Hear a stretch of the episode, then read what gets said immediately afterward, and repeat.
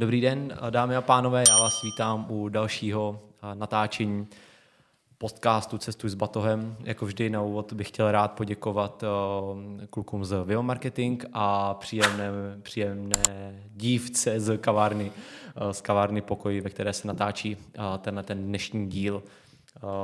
Řekl bych, že to je jedna z hezkých kaváren v Českých Budějovicích, kde si můžete dát dobrou kávu, takže určitě doporučujeme. Naším dnešním hostem je cestovat v mých očích, cestovatel, spisovatel a tak trochu tvůrce, uh, mouder uh, Ladislav uh, Zibura. Já, Láďo, na úvod, ještě než tě pustím k, ke slovu, tak musím říct, že jsem nervózní a je to z toho důvodu, že znám tvoje, navážu na to, co jsi zmiňoval v předchozím podcastu, že znám tvoji práci, znám tvoje postavení a to, jak, jaký ty máš ve společnosti jako vibe a proto jsem vůči tomu nervózní.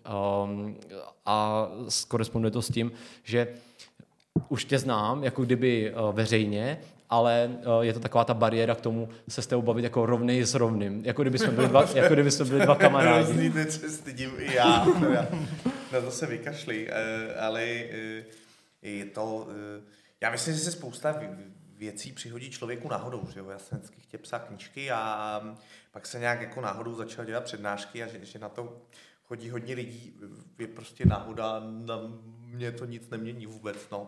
Pořád jsi ten samý. Jo, tak, jo, tak pořád, ale my s tebou mluvíme, že jo, poprvé a vždycky uh, už dlouho tě sledujeme, ať už na našich cestách, kam jsme se vydávali, tak i, i mimo ně, tak uh, sledujeme ten tvůj život na těch sítích a to, že tady spolu teďka sedíme, tak uh, je takový zadosti učinění a chtěl bych jako na úvod rozbít to, uh, že se spolu můžeme bavit jako dva kamarádi, jako úplně v pohodě. No to doufám. To, to já bych jinak nepřišel, kdyby se se mnou chtěl bavit jo, jinak než jako kamarád. A právě proč, eh, proč eh, tohle to celé vzniklo, tak my jsme spojení, ehm, teď eh, nemyslím jako veřejně, ale ty, když jsi šel Santiago v covidovém roce 2021, tak my jsme ho šli s přítelkyní taky a šli jsme ho i letos a ty si vydával svoji knížku.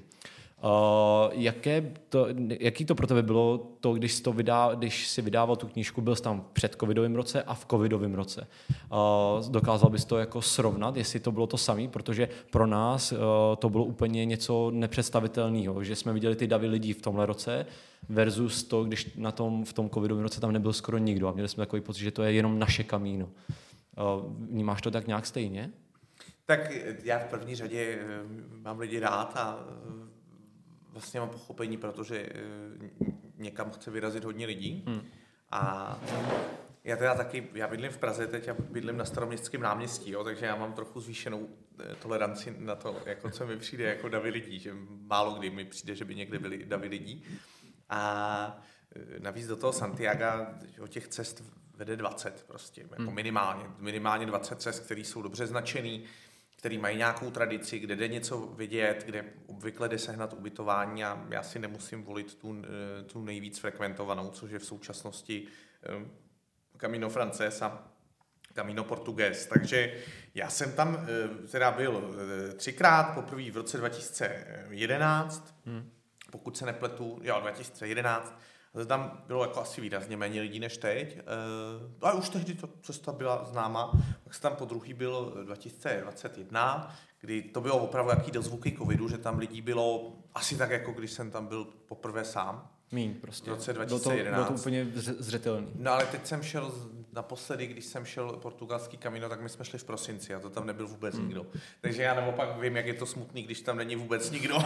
to mně přijde jako nejhorší varianta, protože si nemáš s kým pobavit a e, ta, ta cesta na mnoze ztratí svoji atmosféru, protože e, je to najednou prostě je to cesta po portugalském venkově nebo, hmm. po, nebo po, po španělském venkově jenom. A myslím si, že toho ducha tomu dodávají taky ty poutníci z celého světa, ale pokud někomu vadí lidi, tak se samozřejmě může vydat některou z těch méně známých cest, jako je Camino Primitivo, Camino del Norte, který teda není málo známý, ale je dost náročný, takže ho tolik lidí nevolí, no a nebo se může vydat úplně totálně mimo sezonu a i třeba v prosinci. Hmm. Což ale moc, jako, nebo takhle neznám moc lidí, kteří chodí právě úplně v uh, tuhle tu mimo sezónu, právě třeba kvůli počasí, že potom už je to těžké jako načasovat. Ale tvoje cesta, když, když jste šli v prosinci, tak byla de facto tři čtvrtě jenom pršelo a bylo jako hnusný počasí. To asi víc nebo, než... Tak jsem to aspoň vnímal. Jako Já myslím, to, že celou dobu pršelo. Že to... A ono bylo 20 stupňů, takže eh, to se dá. A tak je to samozřejmě otázka uh, priorit. No, mně, mně přijde, že jako strašně často tohle slychám, že eh, lidi někam jedou a pak jim vadí, že tam bylo hodně lidí. Hmm. První věc, kterou je důležité si uvědomit, je, že ty sám seš ten dav, že to není tak, že... Jako, Souhlas. Že ty seš jako součástí toho, že ono se nabízí samozřejmě, jako proč tam se, jsou jiný lidi, když tam jdu já, ale jiným lidem zase překážíš ty. Hmm. A druhá věc je, že Dneska třeba vzniká eh, pouč via, via Francizena, která vede do Říma, mm-hmm. taky to má ohromnou tradici. Myslím si, že pokud člověk chce mít exponovanou cestu, tak se může vydat tam, může se vydat na cestu slovenského národního povstání v, na Slovensku. Takže pokud pro něj to kamíno nemá ten hluboký duchovní význam ve smyslu jako náboženského, tak si myslím, že je spousta jako jiných hezkých dálkových mm. treků.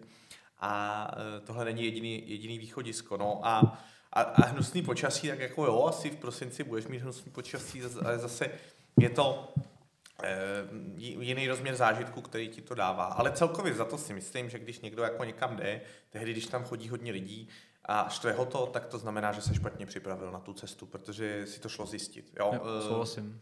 Taková je realita a, a často se s tím setkávám a, a myslím si, že to je taková hodně česká věc, jako že e, někam jedeš, e, pak řekneš, ježiš, tady je lidí prostě, pak odejdeš a řekneš, bylo to hezký a bylo tam hrozně lidí, no tak to je jak tady v Jižních Čechách, všichni chodí na kleť furt a furt jsou všichni překvapení, že tam je hodně lidí. Že? A přitom máš vedle kluka prostě taky hezký kopec, byť ne, nejsou takový výhledy z kluka, ale prostě můžeš jít na kluka, kde nebude absolutně nikdo, je to hmm. kousíček od sebe. A nikdo tam nechodí a prostě všichni chodí na tu kleť a vždycky prostě se, se pak vrátí rozčarovaný z toho, že tam zase bylo hrozně lidí. Nahoře, no, tak prostě... Si ani měli kam sednout. Ale uh, ještě k tomuhle tomu tématu, uh, poznáš ty potom na té cestě uh, jako, jako Čecha, poznáš třeba ty úplně typického Čecha, řeknu, uh, jdeš si takhle po kamínu a řekneš si, a to, je, to bude určitě Čech.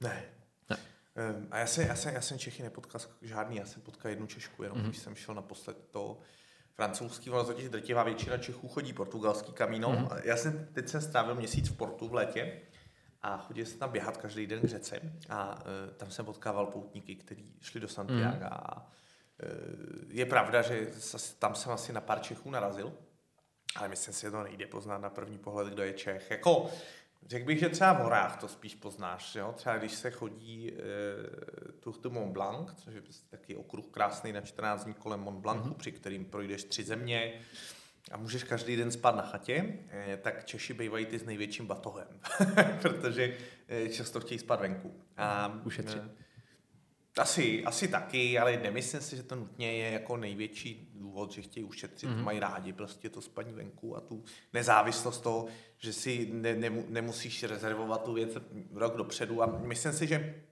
není hlavní důvod, proč Češi chtějí cestovat takhle svobodně, jenom to šetření, ale že často je to prostě to, že mentálně nejsme nastaveni na to, že by si měl pobyt v horách rezervovat rok dopředu, jako se to dělá u Tour Mont Blanc, že prostě chceš někam přijít a a lehnout si, jo. A, a ty postoje tam bývají rezervovaný, byť a teda se ženou jsme to zvládli projít um, zrovna taky po covidu, kdy, kdy eh, prostě vždycky pro nás měli místo. A tak jediný východisko je, že prostě si neseš stán. No. Tak mně vždycky přišlo, že Čechy šlo poznat podle, podle velkých batohů, protože rádi spí v přírodě. A jinak si že to prostě poznat nejde. Jako, že a, a myslím si, že v tom sebehodnocení jsme asi hrozně přísní, že máme taky ty stereotypy o sobě, jako no Češi, ty vždycky mají ty ponožky v sandálech a Češi, ty mhm. vždycky dělají ostudu a Češi, ty vždycky, já nevím, lezou tam, kam se nesmí. A, přišlo hrozně zábavný, když jsem teď to kamíno a bavil jsem se s lidma z jiných zemí, tak, takže často ty stejné stereotypy třeba mají Němci o sobě. Jo, jenom se o nich jako Němci o sobě jaký říkají, že nosí ponožky v sandálech a říkají, Což je pravda. musí být Němec prostě. V létě na Lipně je to úplně to samé. no. takže já bych se tolik nebyčoval. Souhlasím. A druhá, ještě druhá věc je, že ty věci nebo ty, ty cesty jsou známy z nějakého důvodu. Prostě lidi je chodí z nějakého důvodu je to krásná památka, je to, má to ten spirituální nádech, proto tam chodí tolik lidí a já si vlastně jako vyberu, jestli toho chci být součástí nebo ne, tak pak bych jako asi na to neměl tak jako nadávat, jo? nebo neměl bych být tak kritický vůči tomu, je, sakra, tady je tolik jako lidí. Právě proto, že to chci jako zažít. Stejně jako těch 100 tisíc, 500 tisíc lidí jako z jiného světa. Já jsem, já jsem jako popravdě, já jsem vlastně nikdy nepochopil uh, tu dynamiku toho, proč se někdo vydává tam, kde prostě je to hodně oblíbený, hodně se o tom mluví, vybere si tu nejznámější trasu, jde tam v nejvyšší sezóně a pak je nasraný, že tam je hodně lidí. Já si hmm. myslím, že to je trochu hloupý. Hmm. A že, že jako by měli lidi, když mají tenhle pocit, hledat spíš problém v sobě, protože vždycky to bylo tak, že povedená cesta mu, musí být provázená nějakýma přípravama. hmm A tak to je prostě, když chceš mít hezkou, výpravu dobrodružnou nebo dovolenou, tak musíš tomu věnovat nějaký čas příprava. Pokud nemáš rád lidi a vydáš se tam, kde bude hrozně lidí, tak jasně neudělal dobře. A uh, No, takže a já ani nevím, v čem by jako hodnotu mého zážitku mělo jako znehodnocovat, že, že tam prostě byli jiní lidi než hmm. já. A vždycky je východisko, jo. Já, já to třeba vidím, jak teď bydlím v centru Prahy, tak jak když vstanu kdykoliv jako před 8 hodinou, tak ty nejvíc exponované místa jsou prázdné. Prostě mm-hmm. můžeš běžet po prázdném Karlově mostě, kde jsi jenom ty a azijský svatebčani, kteří chtějí mít hezký fotky z Prahy, tak se tam fotějí prostě v 7 ráno. Eh, a, a dokonce bych řekl, že se ještě posouvá ta hranice, jako v kolik je to, že lidi spí čím dál mm. jako déle na těch dovolených a že ještě v 9 prostě jako v, nikdo není nikde. A na tom kamínu je to trochu naopak, tam všichni vstávají hrozně brzo a já jsem to dělal tak, že jsem chodil pozdě odpoledne, když zase ta cesta byla prázdná. Jo, my jsme a, to dělali podobně, no. Že... A, no, jako by od tří hodin odpoledne do sedmi do večera, prostě mm. tam nikdo nebyl, jako mm-hmm. nikdo. Přitom neexistoval objektivní důvod, proč by bylo jako nepříjemný nebo nebezpečný chodit, byl říjen, bylo 15 stupňů v podvečer, jo. Mm-hmm. Super podmínky pro chození a přesto tam nikdo nechodil. Všichni chodili ve čtyři ráno a, a někdo z nich možná nadával, že tam je hodně lidí. No ale to, to tak z toho chodí se brzo ráno právě z toho důvodu, že třeba si musíš rezervovat ty postele, nechceš to dělat, tak uh, vyjdeš jako dřív, aby si někam došel dřív a tam si strávil jako, jako ten čas. Uh, pak jedna věc je, že uh, to děláš právě z toho důvodu, že nechceš chodit v tom, v tom vedru asi možná tohle jsou taky dva nejčastější důvody. A pak seš asi ty ten extrém, jako, že, nebo ne extrém, ale ta, ten, ten třetí typ lidí, který chodí potom pozdě odpoledne a, a užívá si to, tu cestu jako takovou, kde už tam vlastně taky skoro nikdo nechodí. Nikdo, no. A já se ještě, když je člověk sám, tak mně přijde, že vždycky uh, Jinak já jsem tam měl peřový spacák, takže když jsem potřeboval, tak jsem mohl přes parvenku, hmm. což jsem asi třikrát udělal. A když jsi sám a, a přijdeš prostě na ubytovnu jako v 8 večer, tak oni tě většinou někam šoupnou, prostě, hmm. že tě nechají na gauči nebo... A, a takhle já si to pamatuju z toho roku 2011 a to mně přišlo jako krásný rozměr. Tehdy ještě rezervace nejenom neexistovaly, dokonce byly zakázané hmm. a vždycky tě tam nějak máčkli, jo, jak chtěli matrace, hodili tě do kuchyně nebo tak a to mně přišlo jako hrozně milý rozměr. Byť chápu, proč se to změnilo, protože aby, aby ty starší lidi měli třeba nějakou jistotu, jo. že budou mít kde spát, tak vznikly ty rezervace. A mě tohle to trošičku chybělo, já jsem si z principu ty rezervace dělal jako minimálně, mm-hmm. abych se nezbavoval tyhle svobody a byl jsem připravený, když tak prostě přes venku. A nakonec jsem vždycky jsem se tak někam vmáčknul, prostě jsem spal, a nevím, v houpací síti nebo, nebo na gauči. Uh, ale, ale je pravda, že jako, jestli v něčem vnímám změnu za těch deset let, tak ten vznik těch rezervací trochu rozboural tenhle ten svobodný systém, že někam přijdeš a líbí se ti tam, tak toho se poutnictví, tam takového toho, toho prapůvodního poutnictví. Tak prapůvodní poutnictví, no to je strašně relativní, jo, co je eh, prapůvodní poutnictví. Mě, mě, to je... Tak dříve ne, nebyly jako technologie, ne? Jakože tak, tak, tak to jako myslím, že ty si prostě někam došel a tam si složil tu hlavu.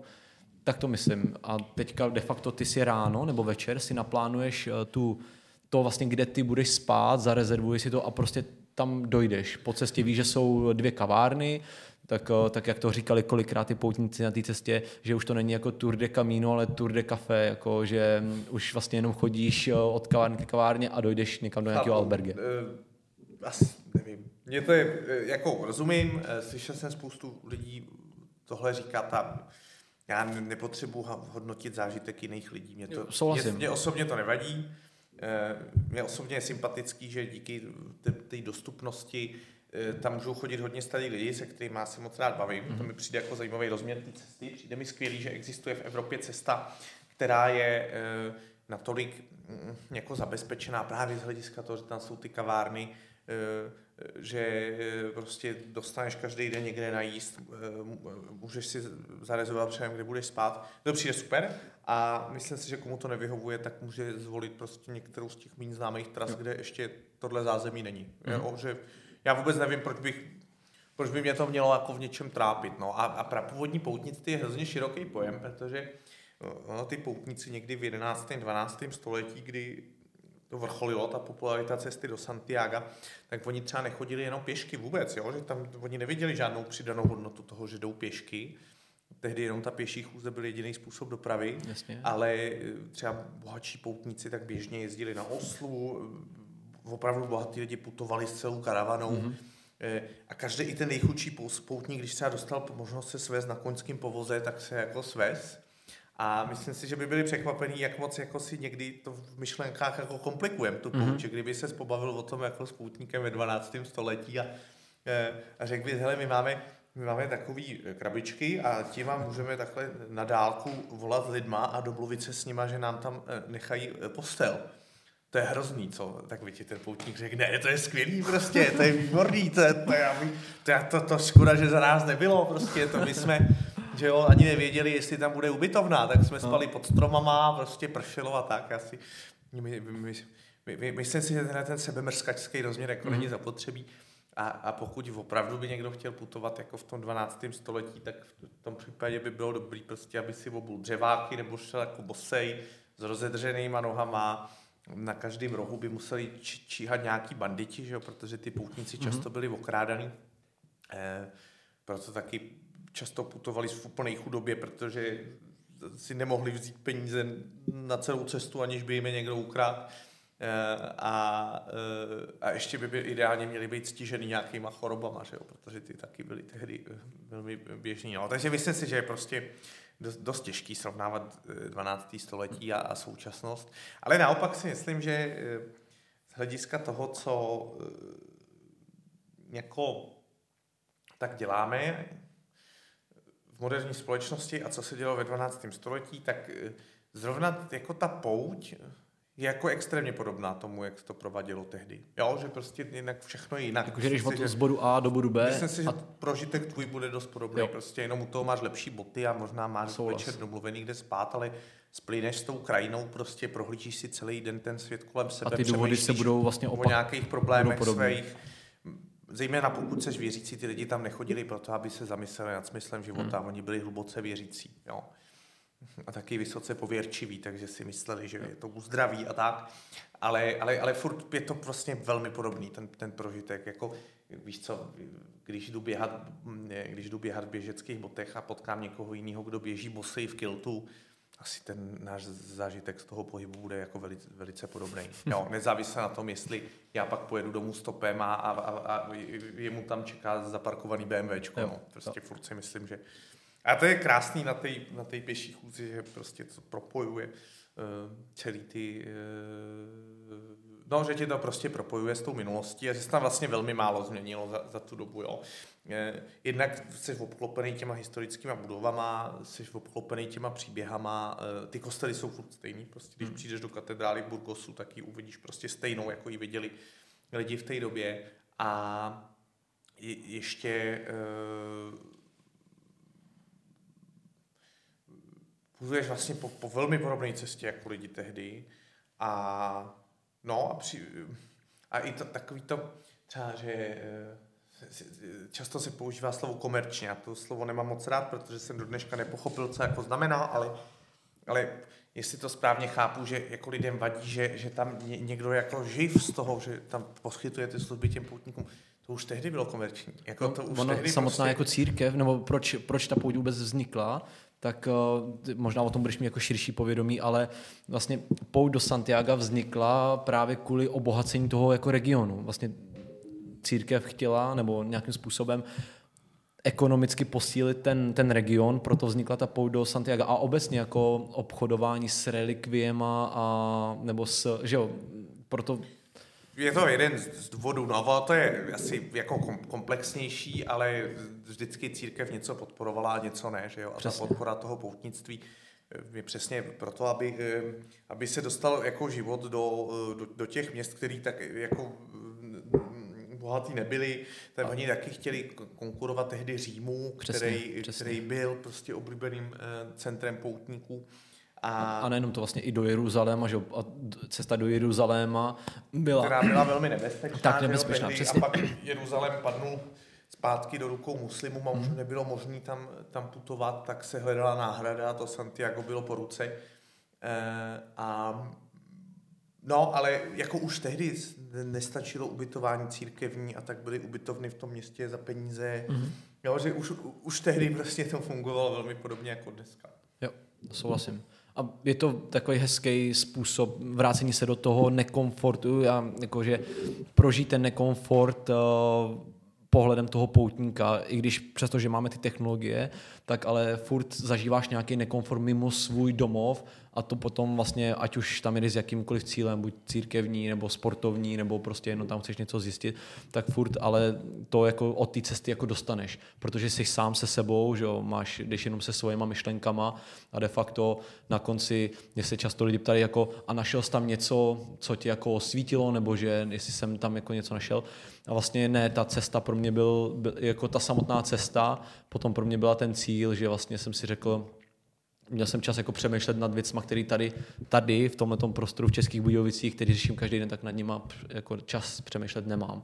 A tam jsem jako nad nimi, takže ne, že by mě to osvítilo, ale dalo mi to, to ten, ten čas mi to vlastně dalo jako zase zpátky, tak asi tak nějak v kostce, v kostce jsem si schrnul, jak to kamíno na mě jako zapůsobilo a proč jsem tam vlastně jako šel, tak nevím, jestli jsi to měl ty podobně, že jestli jsi řekl v roce 2011, semka se budu chtít vracet právě proto, že mám ten čas přemýšlet jako nad věcma a, a miluju to z této podstaty, nebo, nebo se tam vracíš jako z jiných důvodů.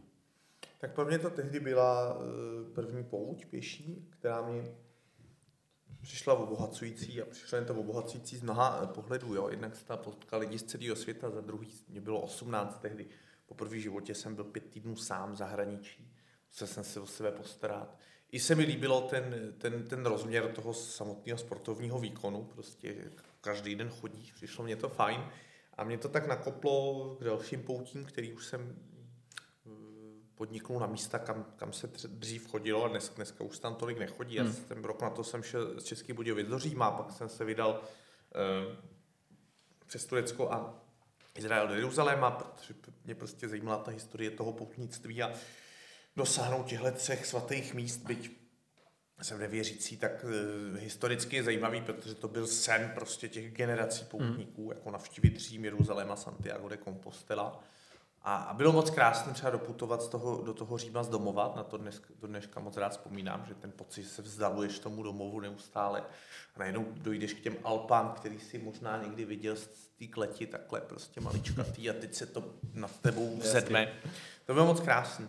A mm, teď, když jsem se vydal do Santiago po druhý, tak uh, jsem se tam vydal hlavně proto, že mě přišlo zajímavý tak jako po deseti letech uh, rekapitulovat a uh, je strašně zajímavý vlastně po deseti letech znova udělat úplně stejnou věc, hmm. protože vidíš, jak jsi se změnil, jak, jak prostě stejné situace řešíš jinak, jak se změnil ten svět.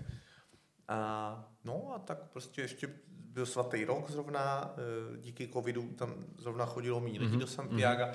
tak jsem vycítil příležitost se tam eh, vydat teď. No. A už si tam měl s tou myšlenkou, že, a teď se dostáváme k té, k té tvojí knize, že, že napíšeš tu knížku o tom, když se tam vydal v tom, eh, právě v tom uh, The Holy Year, takže že, že z toho vznikne kniha. O... Já jsem tomu dával tak 20% třeba. Mm-hmm.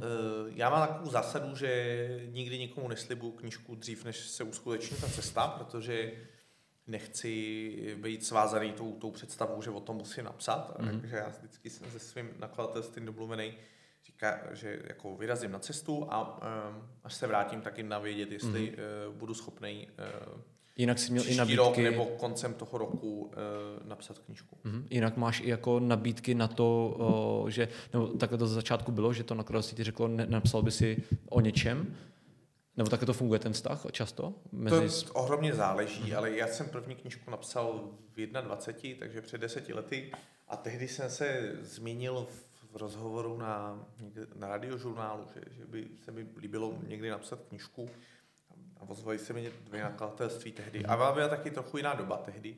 A já, já už jsem v tu dobu měl mm, nějaké množství sledujících na, na, na mm-hmm. sociálních sítích, takže a, a do dneška to tak platí. A řekl bych, že možná ještě dneska to platí o to víc, že, že nakladatelství zjistili, že když vydají knížku někomu, kdo má nějakou pozornost na sociálních sítích, tak, tak tím získají to první publikum, který je ochotný si tu knížku koupit. Mm-hmm. Což zafungovalo u mě, jo, že se vlastně ten první náklad se prodal velmi rychle.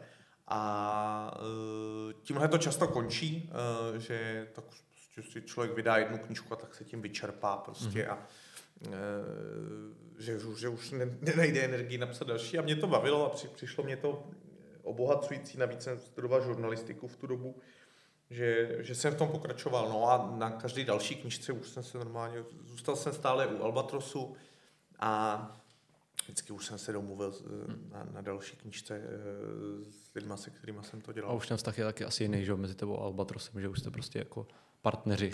Jo, jasně, a tak to, to jsme byli vždycky, jo, mně, mně přijde, že ten český knižní trh je v tomhle hrozně hezký, že e, prostě každému jde o to, jako především, že má rád knížky. Hmm. A samozřejmě v tom prostředí těch velkých nakladatelství je to někdy složitější a je zapotřebí uh, dělat nějaký kompromisy, protože u nás vychází 10 eh, tisíc a víc původních titulů ročně, jo, což je prostě neuvěř, neuvěřitelné číslo úplně, jako 10 tisíc titulů ročně. Jo. Hmm. Uh, a tak si vezmi, že prostě i jednomu z tisíce obyvatel téhle země prostě letos vyšla knížka. To je jako šílený množství.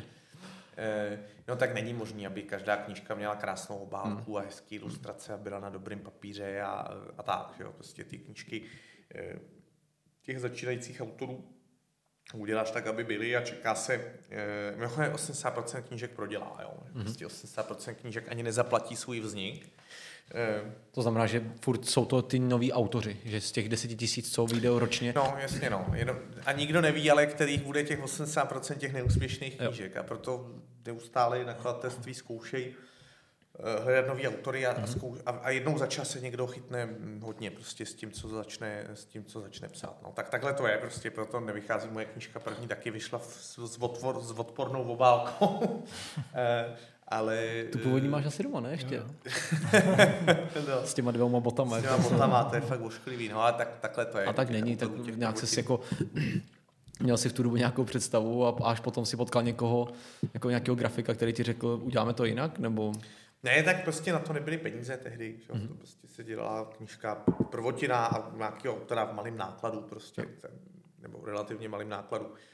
To se takhle dělá, no. Tak, eh, a až, až když ta první knížka má úspěch, uh-huh. tak najednou tu druhou začnete plánovat prostě hezky, tak, tak jo, jak byste jo. chtěli. Takhle a to pak je. Si prostě teda... v, tom je ten, v tom je ten knižní trh nekompromisní. Uh-huh. Prostě není možné udělat 10 tisíc jako krásných knížek ročně, to nejde. A ještě eh, bychom neo, neod, neodbočili od té původní otázky, tak tu knížku, kterou ty si teďka vydal, proč člověk by si ji měl uh, přečíst o tom, o tom Sandegu, nebo co, co tam vlastně jako najde, pro koho je ta knížka? No to já bych každému doporučil, ať si přečte nějaký jako lepší knížky, ale... Uh, pro, uh, trošku. Tak protože by, byly napsané zásadní díla. Já, já ale, vlastně, ale to je, to je taková hlubší filozofická otázka. Ne, já, já čtu skoro jenom klasiky, já, já vlastně moc nečtu knížky, které mm-hmm. vycházejí eh, jako v současnosti, protože eh, byť já sbírám český cestopisy, já mám skoro všechny mhm. nakoupený, mm-hmm. abych tak podpořil jako svý kolegy, ale já čtu ty knížky, které přežili 100 eh, let a, a stále Jasně. jsou slavní, tak to znamená asi, že prostě mají, že Jakou jsou výjimečně dobře napsaný. Což ty Ale, tomu máš dobře našlápnuto. E, to nikoho nebude zajímat za 100 let. Ale ta knížka jako ze všech knížek, který jsem napsal, tak eh, si myslím, že eh, je eh, nejsilněji znát, že tam mám takový hluboký eh, hluboký osobní vztah k tomu. Mm-hmm. A navíc jsem se na tu cestu vydával prostě v období života, kdy prostě měl velkou, velký smysl pro mě tu cestu podniknout. Eh, ta, ta knižka je ještě nová v tom, že eh, to má takovou najednou románovou dynamiku toho, že se tam objevují postavy, které jsou um, existující napříč celou tou knihou, protože do posud já jsem se vždycky někam vydával, se někoho potkal, už jsem ho nikdy neviděl. Ale Třeba prázdniny v Česku nebo vždycky to prázdniny po Evropě. Vždycky, no, prostě někdo mě vzal stopen, pak mě vysadil mm-hmm. a mhm. už se tam nikdy neobjevil. A najednou od prvního dne putuju se stále stejnýma lidma, protože to mm-hmm. tempo je podobný a neustále potkáváš stejný lidi. A dodalo to tomu takový e, beletristický nádech, který ti umožňuje najednou úplně jako nové věci v, v tom psaní. E, a samozřejmě se zlepšuju v psaní taky. Jo? Já vla, je vlastně za mě první dvě knížky, se kterými jsem spokojený, že mám pocit, že jsem je napsal tak, jak jsem chtěl, tak jsou prázdniny v Česku a uh, všechny cesty vedou do Santiago. S tím, že uh, všechny cesty, ty prázdniny v Česku jsou hodně faktografický, dost, je to ohromný voříšek napsat knížku o rodné zemi, cestopis, jako, mm-hmm. proto to taky nikdo nedělá moc. Mm-hmm. Jako.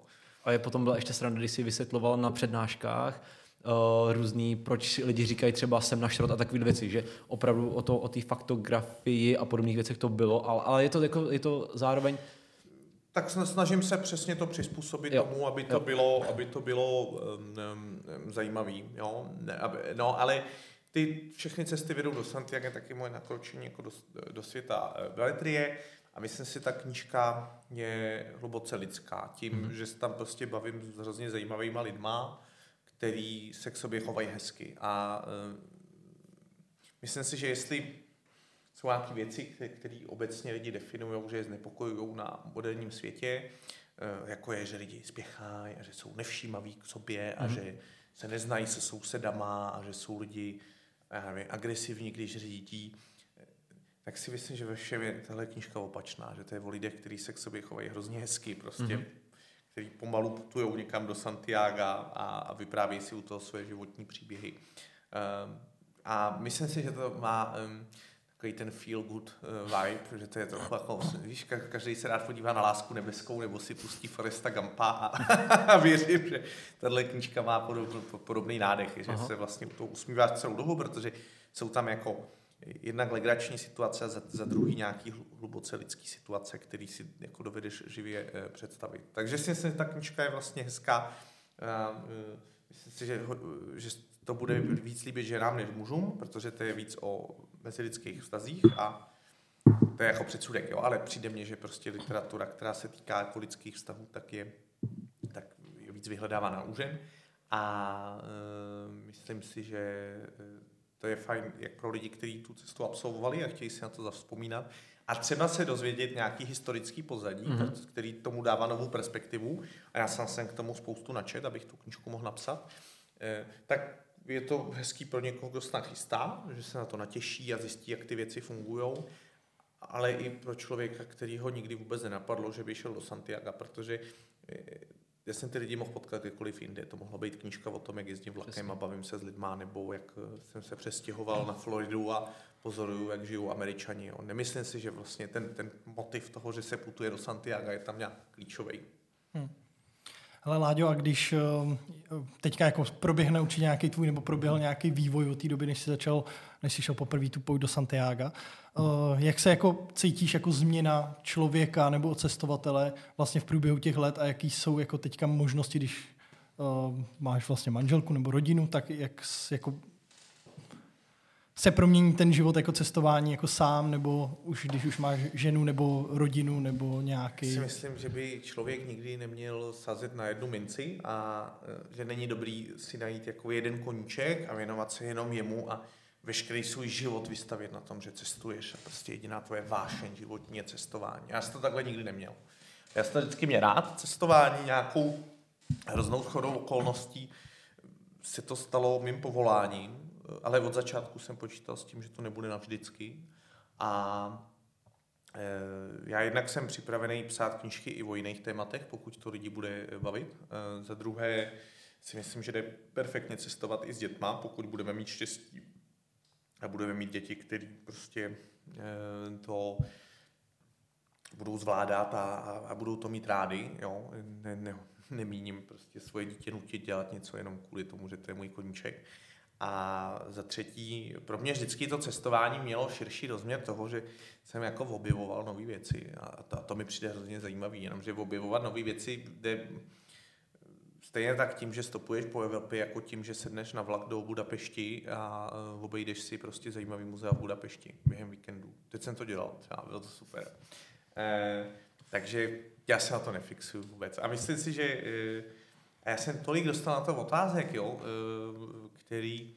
A já si to pamatuju, když jsem začínal psát e, před deseti lety, když jsem psal první knížku, tak ono bylo málo lidí, kteří říkali, uh, jo, to je super, to prostě to udělej. A spíš lidi říkali, no tak uh, prostě, nevím, dost, pokračuji na magistra, já jsem, já mám bakaláře z žurnalistiky a na, když, když jsem, na magistra jsem se dostal, uh, oni mě vzali nějak na prospěch já jsem říkal, můžu, na, můžu napsat diplomku o tom, že uh, že napíšu jako, diplom, jako praktickou část diplomky knížku a jako teoretickou část se budu zabývat prostě v, uh, žánrem cestopisu a tím, uh, jak se, co, co definuje dobrý cestopis a tak. A, a v té praktické části bude uh, jako ta moje kniha.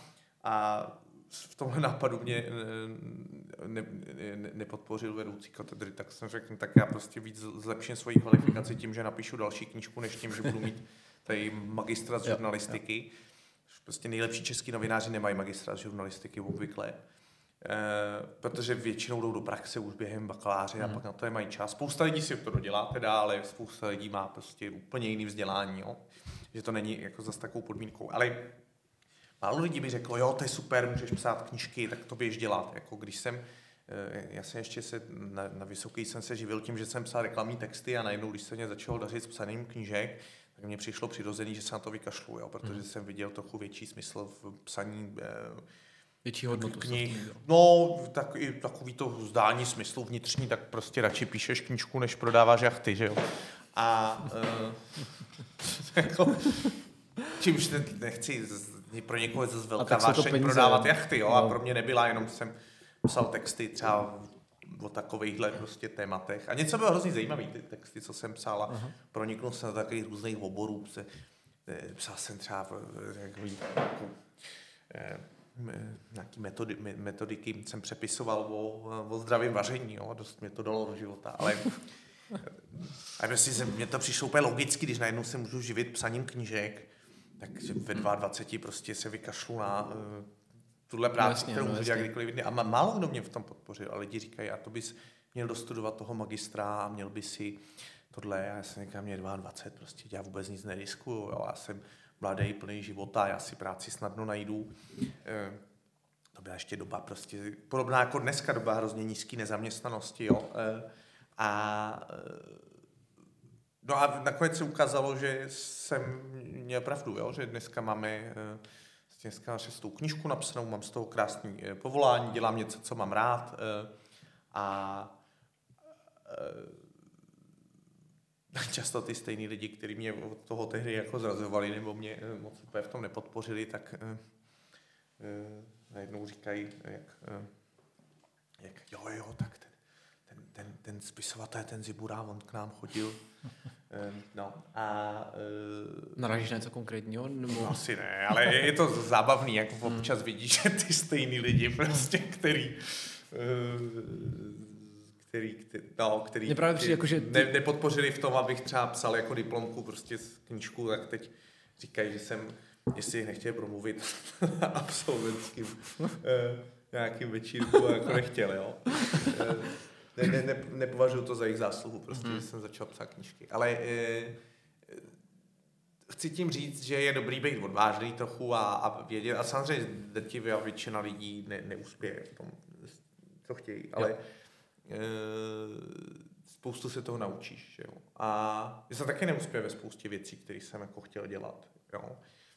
A nakonec jsem musel prostě sklopit hlavu a říct dobře. Tak... Eh. Jako v rámci toho psaní, anebo... Jasně, samozřejmě, jo, že třeba, já nevím, třeba jsem si nahrával svoje audioknihy sám mm-hmm. po třetí audioknize, kdy třetí audioknihu jsem dělal s hlasovou pedagožkou, prostě, která mě vedla, po, po každé větě mě učila, jak to říct líp.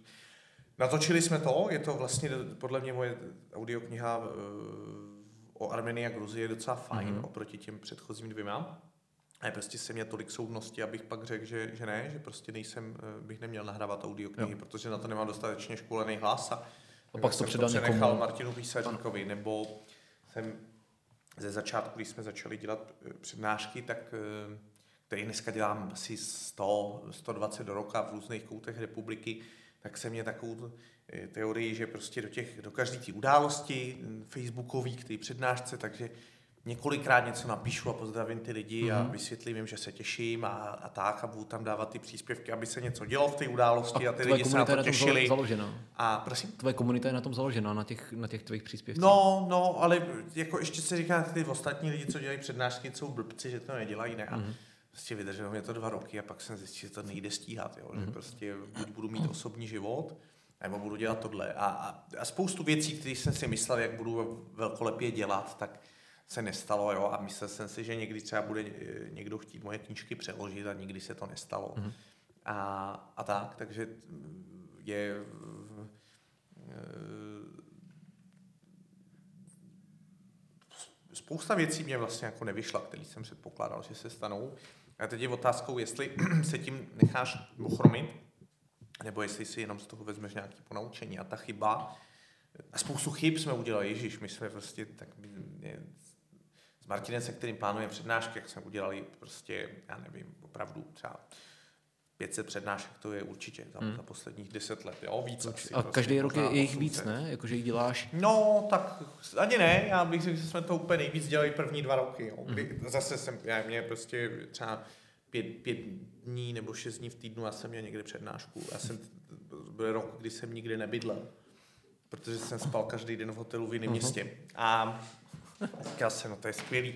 Uh, teď ty lidi jsou blbí, protože lidi potřebují někde bydlet, jo?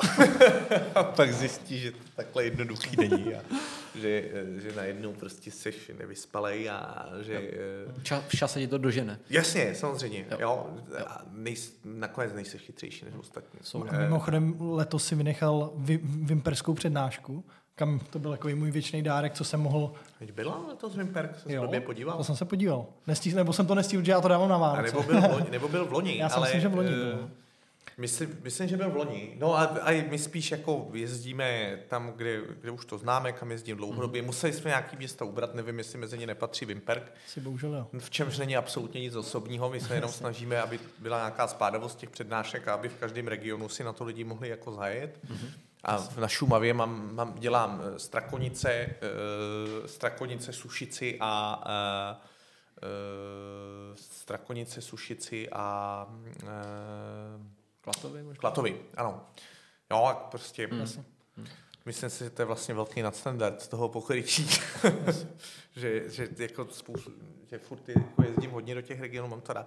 Ale, ale tím chci říct, že prostě spoustu jsme udělali chyb, omylů prostě statisticky za těch 700 přednášek se musí spousta věcí jako podělat, ale jenom se snažím vždycky si z toho vzít eh, poučení a, a prostě uh, udělat to příště líp. No. Takže... V rámci, ještě mě zajímalo, ještě teďka to bylo trochu kontroverze, říkáš, uh, říkal si, že nikdy nebylo tvým cílem jako cestovat jako furt, a ty si na, na jedné přednášce tady v Budějovicích na, na kampě, tak si říkal, že člověk by měl cestovat do nějaké doby a potom přinášet uh, nějakou přidanou hodnotu svojí, jako kdyby vlasti zemi.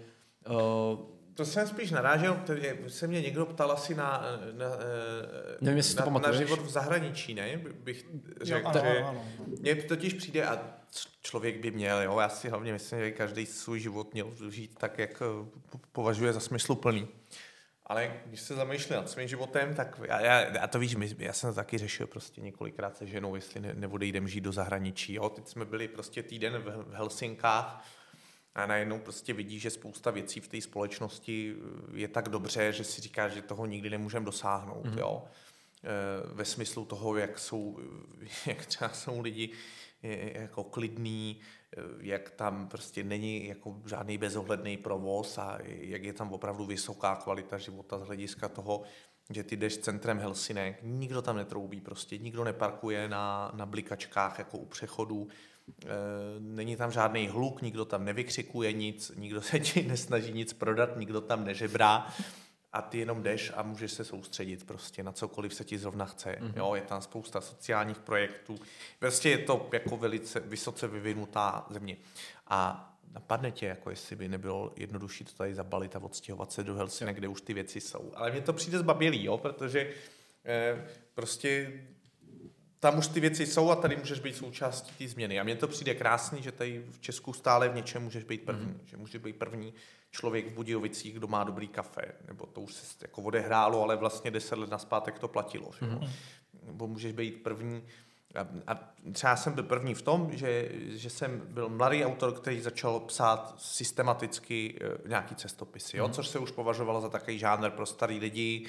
A nebo někdo občas napsal jednu knížku. Já jsem systematicky napsal během deseti let prostě šest eh, knížek, za kterými asi stojím, že jsou při nejmenším krásně ilustrovaný, poctivě editovaný na dobrým papíře, prostě to vypadá hezky a, a, a, a, a moderně ty knížky, a že se inspirujeme na západě a že, že to je prostě pěkná věc. Mm-hmm v takhle staromilském žánru, jako je cestopis. A byl jsem s tím, a je spousta lidí, kteří píšou cestopisy a píšou krásné cestopisy a byl jsem první ten mladý autor, který udělal takhle dlouhou jako sérii, jo, mm-hmm. po, po roce 2000, řekněme. A, a to je krásný, že může být v něčem nový. A, a, a, a, a první. A, a přijde mi jako úžasný na tom cestování, že může načerpat ty zkušenosti ze zahraničí, no a pak je přinášet sem.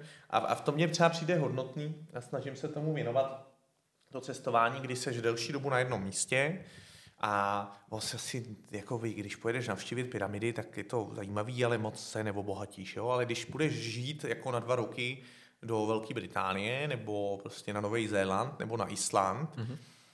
a budeš tam žít a budeš prožívat tu každodennost, tak prostě najednou budeš mít úplně jiný pohled na věci, prostě úplně jiný přístupy k sousedství, úplně jiný přístupy k místním komunitám, k tomu, jak vařit, prostě, jak krmit svoje děti, jak vzdělávat svoje děti.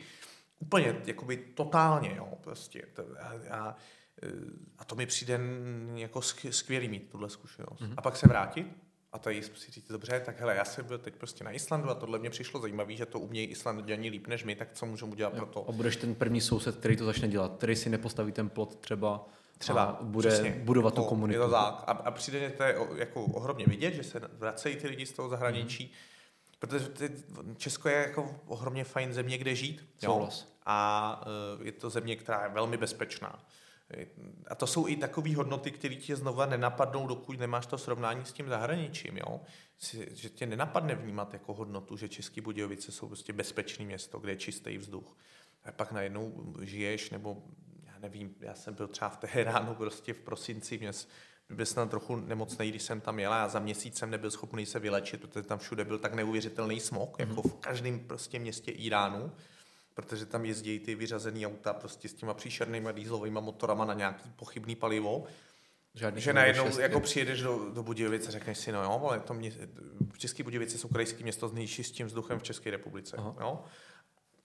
A, a to jsou hodnoty, které tě nenapadne vůbec o nich uvažovat, prostě dokud jako nemáš to srovnání. Protože to samozřejmost. A, no a to je další věc, v čem, v čem prostě to cestování mi přijde uh, obohacující, uh, že, že můžeš přinést ty zkušenosti a, a přinést je jako domů. A, a tohle byla vždycky hlavní pozice, nebo hlav, ty cestovali lidi byli ceněni právě proto, že věděli, jak to funguje jinak. Mm-hmm. Že jo? Takhle se šířila věda prostě, že se někdo jako podíval do toho Egypta někdo z Řecka a, a, a viděl, jak tam počítají věci a, a, a přines to do Řecka. Jo? A dneska už samozřejmě vědecký objevy se šíří jinak, ale takový ty so, sociální, že jako pro mě je to velice formativní prostě strávit týden v Helsinkách a vidět, jak ty věci jde dělat jinak. No. Hele, a my jsme oba dva žili jako déle v zahraničí a měli jsme takový, jakože uh, iluze o tom, že vlastně, nebo ne iluze, jakože Češi jsou vlastně super lidi. Máme to jako furt stejný dojem. Ale teďka nás trošku, i když prostě jsme jako malý ryby, když to tak řeknu, jako na, nějaký, na sociální sítí třeba vůči tobě a tak, ale člověk potom jako začne přemýšlet, když začne vnímat nějaký jako ty lidi, kteří jsou prostě teda řekněme třeba přísní v nějakých reakcích na něco, nebo na knížku, nebo i teďka na poslední podcast, co si dával ty post, poslední post, tak my se jako vlastně pereme s tím, jak s tím jako bojovat, nebo jak na to nahlížet a nestrácet vlastně iluze vůči české populaci, protože na rovinu takhle jako nikdo ti to neřekne, ale na třeba těch sociálních sítích ano. A my jsme teďka měli jeden uh, prostě Reels na Facebooku, kde jeden, jeden náš host opakoval, protože to není školený prostě uh, rétor jako ty, tak prostě opakoval prostě, prostě, prostě, nebo jako, jako, jako. A je na to prostě neuvěřitelně strašně moc nějakých hejterů, komentů, ale všechny prostě špatný jak jako s tím letím potom se s tím třeba ty pereš, ty se s tím asi moc nesetkáš, že jsi pozitivní člověk Já ve slovo jakoby hodně, to se nějak vkradlo do mýho slovníku, vůbec nevím, jak se to stalo a jak už to tam zůstalo. Víš, já si myslím, že je naprostý omyl a nabízí se to samozřejmě, ale prostě nesmíš hodnotit svět podle prostředí sociálních sítí. To je, jak kdyby si pustil Ramba a pak si řekl, že je svět hrozně násilný. Jo, to je, to prostě není realita, protože, nebo je to hrozně malý výsek reality. Já neznám člověka, já skutečně neznám, možná vy znáte, já neznám člověka, eh, který by pravidelně se věnoval tomu, že komentuje na sociálních sítích. Já taky Protože ne. kdo má naplňující život, tak je radši s dětma venku, když je hezký, nebo prostě normální člověk se nebude hádat s jinýma lidma na sociálních sítích. A myslím si, že prostě je malá výseč lidí, kteří se rádi hádají nebo mají hodně času, mají to jako koníček, a někoho konflikty vysilují. Já jsem třeba ten člověk a někomu, někomu to vyhovuje, jo? že prostě se tak rád mm-hmm. je od rány, tak se občas s někým rád pohádá. A, a to jsou lidi, kteří jsou aktivní na těch sociálních sítích, protože jim tohle prostředí vyhovuje. Ty na to koukáš, říkáš si, Ježíš Maria, to je hrozný takovejhle svět. A není prostě, běž se tam podívat ke kluzišti, jako jo. Eh, prostě ne, je to strašně, je to na snadě prostě soudit stav společnosti podle sociálních sítí, ale to je nepovedený sociologický výzkum, který se dopouštíš. Prostě ty tam nemáš objektivní vzorek společnosti. Až mm-hmm. na sociální sítě budou psát děti, až tam eh, budou psát, skutečně, až tam budou psát prostě eh, lidi napříč společností, tak podle toho můžeš soudit jako stav společnosti, ale v současnosti tam přispívá naprostý minimum lidí a dokonce na to jsou zpracované studie, jo, že to, to jsem četl studii eh, o eh, chování diskutujících na, a tehdy to nebylo na sociálních sítích, ale pod, eh, pod článkama mm-hmm. třeba na iDnesu a tak. A výsledkem té studie bylo, že to je hrozně malá skupina lidí, který často jsou vhodní zaujímat pod různýma článkama protichůdný mm-hmm. názory, jenom proto, že se prostě rádi dohadují s lidma a, a vyhovuje jim, že, že budějí ty, uh, budějí ty, uh, ty emoce. Z toho emoce. Máš se na to vysera, nekoukej na to. Jo? Ale je to hrozný, je to smutný. Je to hmm. samozřejmě smutný. Uh, tom... Myslím si, že by to lidi jako nemuseli dělat, že to je škoda. Uh, no posmívat se někomu za to, jak mluví, je prostě nesmysl. Ale jako přeci zase, když, když to dekoduješ a racionálně se nad tím zamyslíš, tak přeci a já vím, že to je těžký, ale tak si musí říct, tak pokud se někdo posmívá někomu jinému za to, jak mluví, eh, tak je nez... Já mám hrozně rád eh, obrat, eh, jako ne, nezajímá mě názor člověka, ke kterému bych si nešel pro radu. A to, to, to je, úplně to vystihuje všechno. Prostě jako ten člověk ti vecpal takhle svůj názor prostě, ale Zase když, to... ti, když ti někdo strčí do huby slimáka, tak ho taky nespolkneš, no. Jako... Prostě tě něk, některý lidi tě oblažují svýma názorama, ani, aniž bys o ně žádal a Aha. má prostě to nechat. Ale mě to taky mě to sere, jako, taky mě to sere. O, taky o to víc, že vlastně ty, ty v knížkách, to. tím, že si říkal, že chceš být na začátku té změny, jako toho tady v České republice, tím, že si začal psát ty cestopisy jinak, tak ty ale v těch knížkách, a tak to na mě působí, že chceš předávat to dobro, je, nebo jako chceš v lidech změnit, eh, nebo ne změnit, ale udělat to uvědomění si, že ten svět je jak vlastně jako dobrý, že někde si necháš batoh a máš tu víru v to, že ti ho někdo neukradne. Třeba na základě tyhle ty myšlenky uh, jsem se začal takhle chovat jako taky, že uh, jdu, tady, tady nechám v kavárně, bych nechal že batoh a šel, šel si jako sednout někam, nebo došel si na záchod ve víře, že mi ho nikdo neveme. Dokud mi ho nikdo neveme, pak eh, si Tak to jsou, teď to vyznělo teda hrozně, já asi nech, není na počátku myšlenky, chci nastartovat nějakou celospolečenskou změnu. Ne, to vůbec já jsem ne, to, to vůbec myslel, ne. takže je zajímavý na tom prostředí země, která prošla nějakou velkou transformací, čímž myslím eh, prostě přerod plánovaného hospodářství na tržní a přerod prostě nedemokratických voleb na demokratický hmm. a prostě revoluci celou. eh, a se kterou souvisí najednou prostě svobodná činnost neziskových organizací. Jo. Eh, to, že teď můj otec mi vysvětlil, já se nechci s nikým družit, já prostě s těma blbcema v té práci, já ještě po práci musel se družit, já to nesná a chápu ho vlastně, ale my už to nemáme, jo? my už prostě hledáme naopak ty komunity, protože nikdo nás nenutí je vytvářet prostě. Um, nikdo ti nenutí, abys byl členem nějaké organizace a chodil si na její schůze. No, ale e, tak chci říct, že je zajímavý, že můžeš být první s něčím, co na, na západě už všechno je, mm-hmm. jako v tyhle ty věci. A tady ne, takže prostě mi, ale mě to nenapadlo, že budu jako první mladý autor, který nějak jako sériově píše cestopisy jo, v té moderní době a tak stalo se. E, a teď je ale spousta dalších, jo, a je to skvělý. A doufám, že jsem teda na nikoho nezapomněl, možná, že to někdo dělal, já o něm nevím. Ale e, ty dobré věci mě vždycky přišly zajímavější než ty negativní. Jo. Mně přijde úplně, já si hrozně vážím toho, že někdo je ochotný té knižce věnovat čas a mhm. říkám si, dobře, tak proč to čte? Asi to nečte proto, aby poslouchal, jak mě e, bolely nohy, nebo jak se mě puchejře, nebo oblíbený téma cestopisu, jak se mě průjem. E,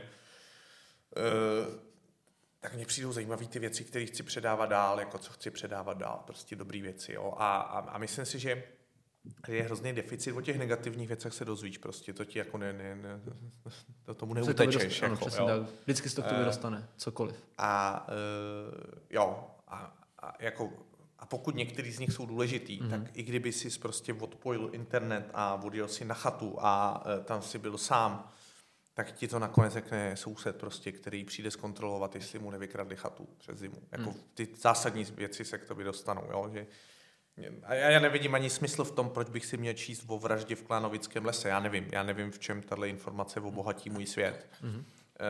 No a tak mě vždycky přišlo zajímavější se jako zajímat o ty, o ty pozitivní věci a, a když už o něčem píšu, tak psát o těch pozitivních věcech, protože mně přijde, že tady je vel, vel, vel, velký, jako ne, velká nerovnováha toho, jak jsou ty věci zastoupený. No a, eh, a evidentně to lidi o tom chtějí číst, jo? Proto, proto si kupují moje knížky. No.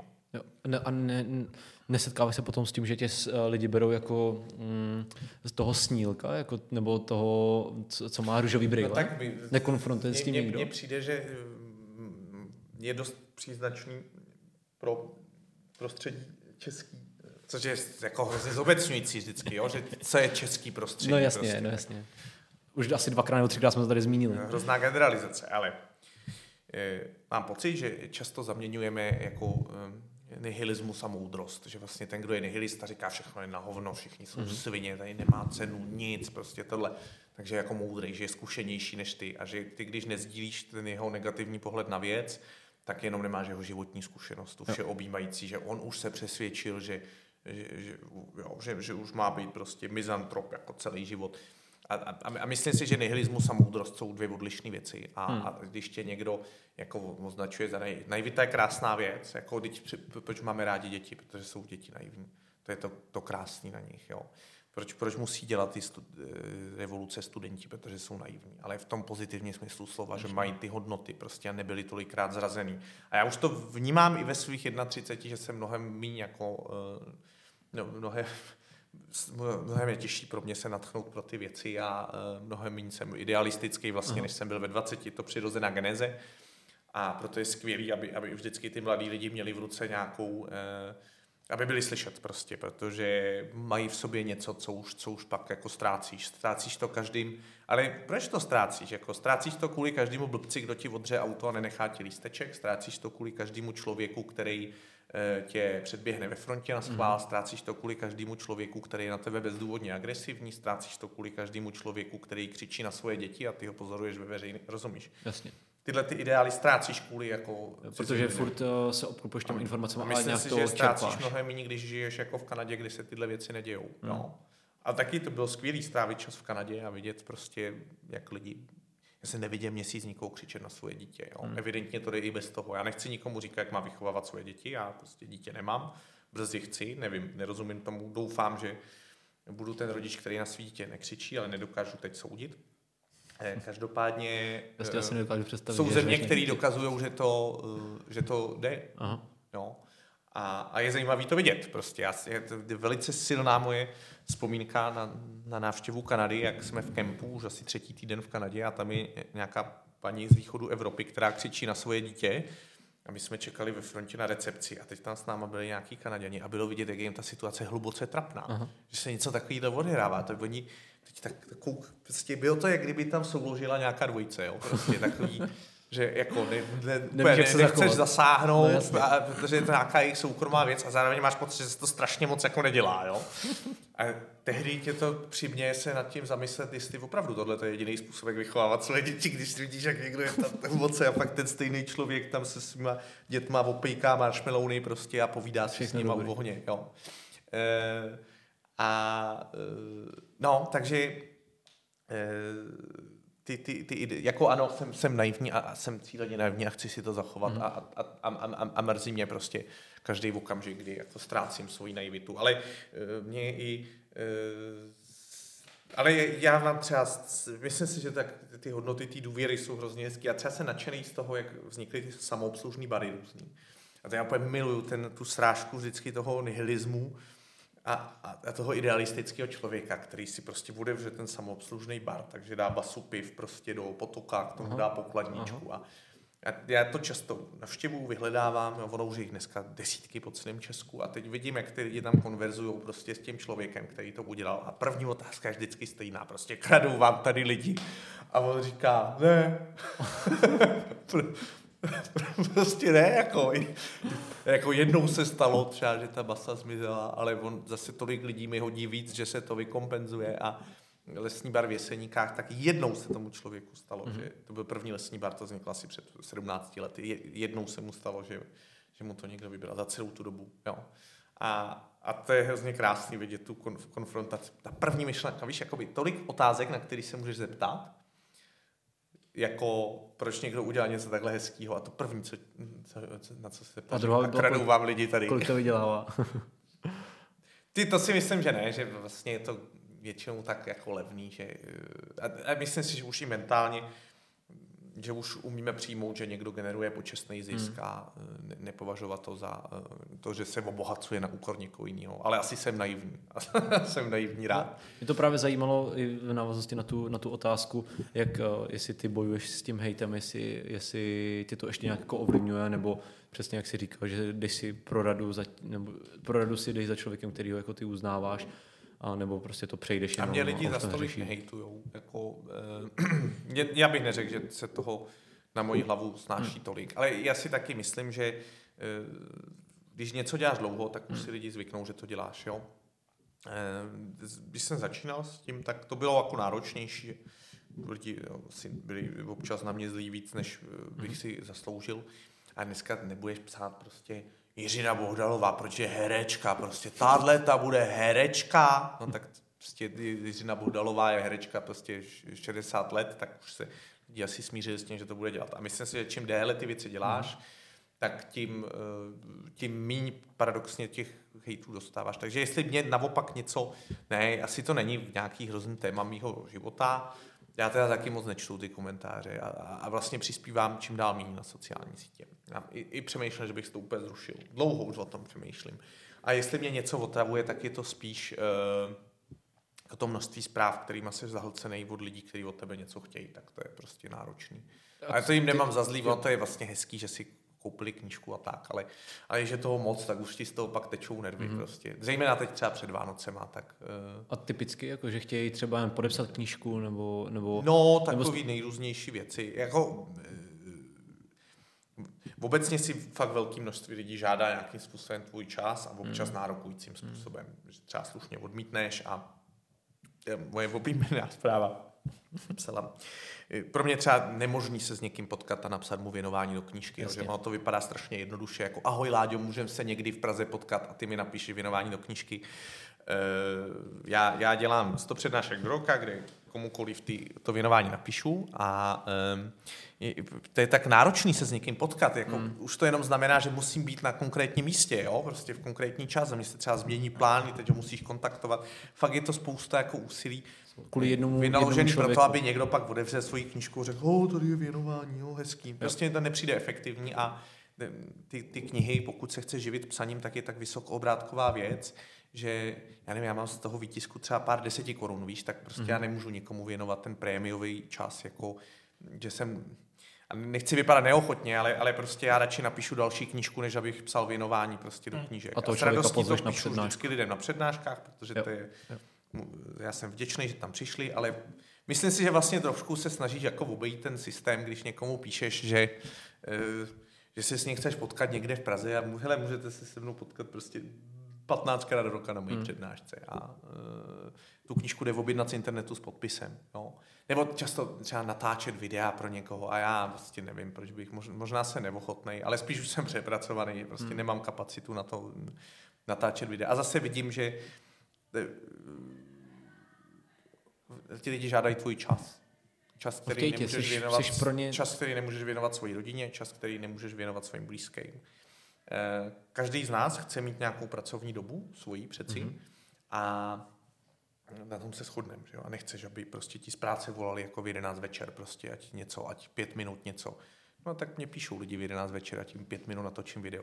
A tak to je třeba věc, kterou mm-hmm. řeším, ale je to v pohodě, já prostě to eh, slušně odmítám. A mám nějaký třeba, pro, když je to pro starý lidi, tak to většinou udělám a když mám méně práce, jak to udělám, když mám víc práce, jak to, eh, ne, tak to Odmítneš odmítnu. Ale ono, i to odmítnutí vlastně tě stojí nějaký čas, že jo? Odepsat. Nezanedbatelný. Zamyslet se na to odpověď. A, uh, no ale, ale třeba, proč to celý říkám? Psala mi jednou paní, že by chtěla em, na, napsat věnování někde do knížky. Já jsem přesně si napsal, že můžete přijít na jakoukoliv přednášku a jindy prostě já se omlouvám, já na to nemám čas, protože jsem každý den někde jinde a když už jsem v Praze, tak jsem nadšený, že mám prostě tu svobodu si ten den dělat, co chci a nechci se vázat na jedno místo, kde bych se s váma potkával. A ta paní mi tehdy odepsala. No, tak za tu dobu, co jste tohle psal, už to mohlo být hotový. tak to je třeba, to je věc, která tě zamrzí, že jo, že pak uh, ti to uh, No, no, tak prostě. No a z tohohle toho důvodu ty to chceš, uh, chceš ty si přemýšlet nad těma, asi těma, že je zrušíš, aby si získal ten čas, a, a nebo je to z toho důvodu, že tam nechceš, nechceš jako už přispívat, že bys chtěl dělat jako plnohodnotnější činnost. Ne, tak mně to přijde hezký, tak je to platforma, kde, kde můžeš psát věci, které se dostanou k lidem. To je vlastně krásný, ta demokratizace tý No i díky ní si trošku vyrostl, že jo? Jasně, samozřejmě. Jo, a je to nějaká, já se nemůžu divit, že mě píšou lidi, jako Hmm. mm. když to je dostup. To, to, je prostě takhle fungují ty sítě. Jo. To já vůbec nejsem uražený, že mě někdo píše. Jen, jenom někdy ty lidské emoce jsou komplexnější, že to není tak, že bys prostě celý svůj život si říkal, uh, ano, já díky sociálním sítím prodávám víc knížek, Mhm. mm-hmm. můžu se živit svým koníčkem a to, že mi um, píše hodně lidí, kteří po mně chtějí hodně věcí, z nichž některými mi přijdou uh, irrelevantní, eh, tak eh, je nedílnou součástí toho, to si dokáže říct takhle racionálně a Mhm. občas tě ty věci prostě serou. Jednoduše. Rozumíš prostě, jako, když půjdeš na druhý božího vánoční si koupit husu a nebudou mít husu, tak si taky neřekneš, to je přeci úžasné, že žijem v zemi, kde na druhý božího vánoční je otevřený obchod, kde si můžu koupit cokoliv jiného, než teda dneska husu. No, jsi nasranej, že prostě si nesehnal husu. Ale e, proč to říkám? E, že spíš jsem, spíš zvažuju ten čas, jako, Hmm. protože já chci psát hezké knížky, já chci dělat pěkné přednášky mm, a eh, ono, psaní knížek a, a, a to, že já přednášky, jak ti umožňuje být časově vysoce efektivní, protože eh, oslovuješ eh, velké množství lidí najednou a eh, díky tomu to můžeš vyladit do posledního detailu. Jo? Když prostě máš knížku, která který pracuje až rok, tak, tak prostě opravdu můžeš vyladit ten detail a, a každý ten člověk, který vezme do ruky, tak, tak má v ruce ten, ten produkt, který za tebe už ho nedokážeš udělat líp.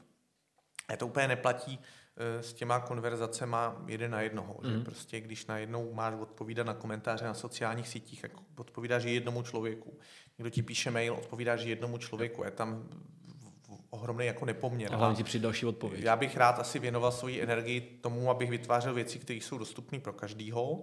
A proto taky pře- přesouvám svůj zájem víc ke knížkám od, přednášek, že ne, nebudu už dělat, mě, jako nebudu přibírat další místa, kde dělat přednášky, mm. abych přijel jako do, mm. do Karlovy studánky. Třeba krásné město, jednou jsem tam měl přednášku. Krásné lázeňské město, ale fakt utopený prostě v v lesích.